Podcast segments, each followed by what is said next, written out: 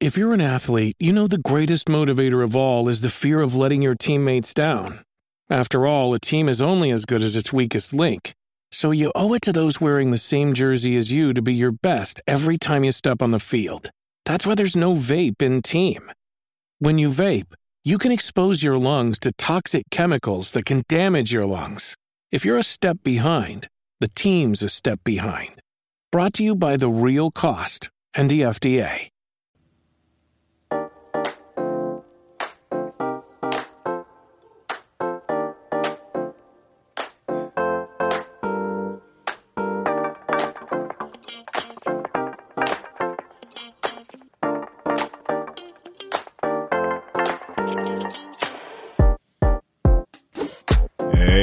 Everybody, welcome back to Games with Bill. Let's see if I remember how to do this. It's been a while. Um, this is Games with Bill, your almost daily micro podcast about the video game industry. I know it's been a while since I've had an episode. I got, came down with the flu and I was super, super sick and I, I couldn't work and I, I couldn't record podcasts and I couldn't talk for any length of time without just coughing and coughing and coughing. I stuck a whole lot of Q-tips up my nose to find out if it was COVID. It was not. It was the flu. Uh, but man, I felt like I had been hit by a bus. And so that's why you haven't had an episode of Games with Bill in a while. And uh, thank you guys for being understanding about that. But uh, hey, the show must go on.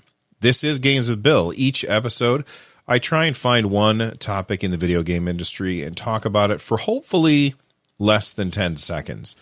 Let's start off, or not start off, let's jump right into the topic. If you've listened to my show for any length of time, then you know that I love MMO games. I love massively multiplayer online role playing games. I remember back in the late 90s, uh, I was in the army, I was stationed in Hawaii.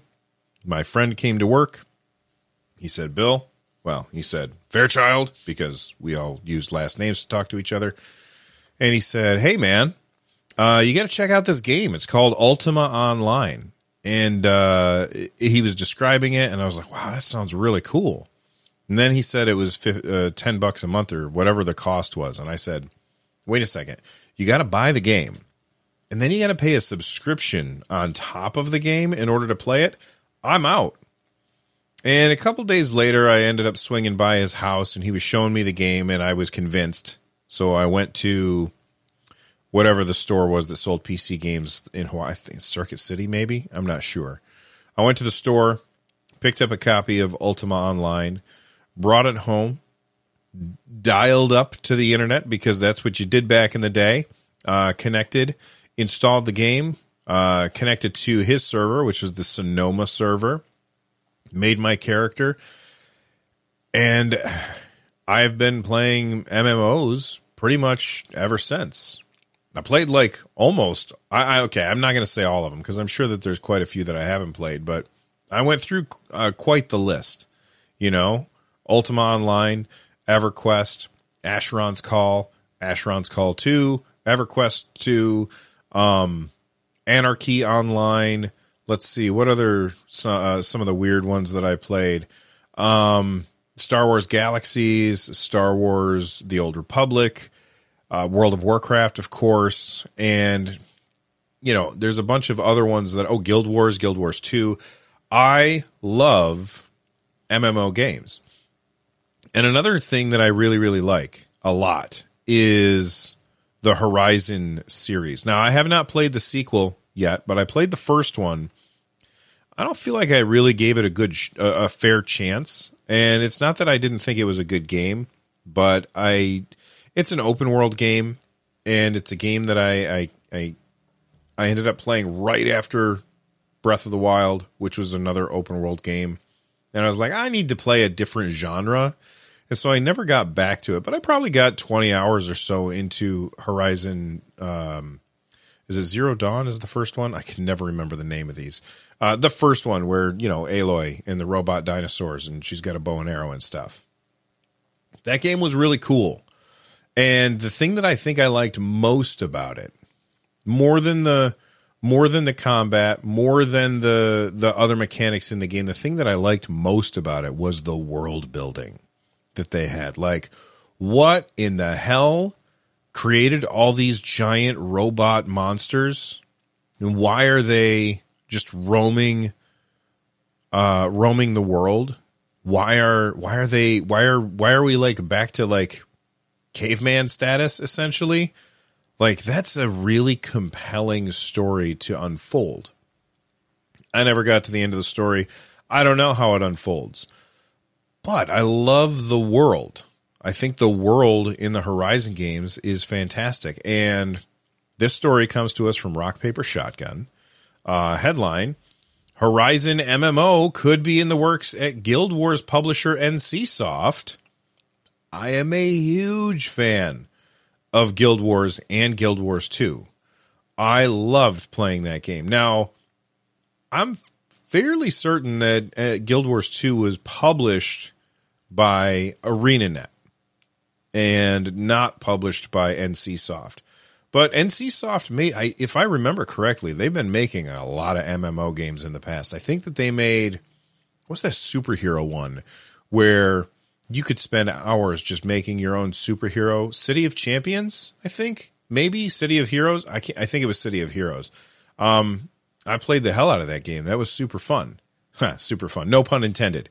Anyway nc they're a hit and miss with mmos i i definitely remember playing some of their games and thinking uh, this isn't as fun as this that they made but I'm willing to give them the benefit of the doubt. Is it going to be more like Neverwinter with a billion different currencies and free to play?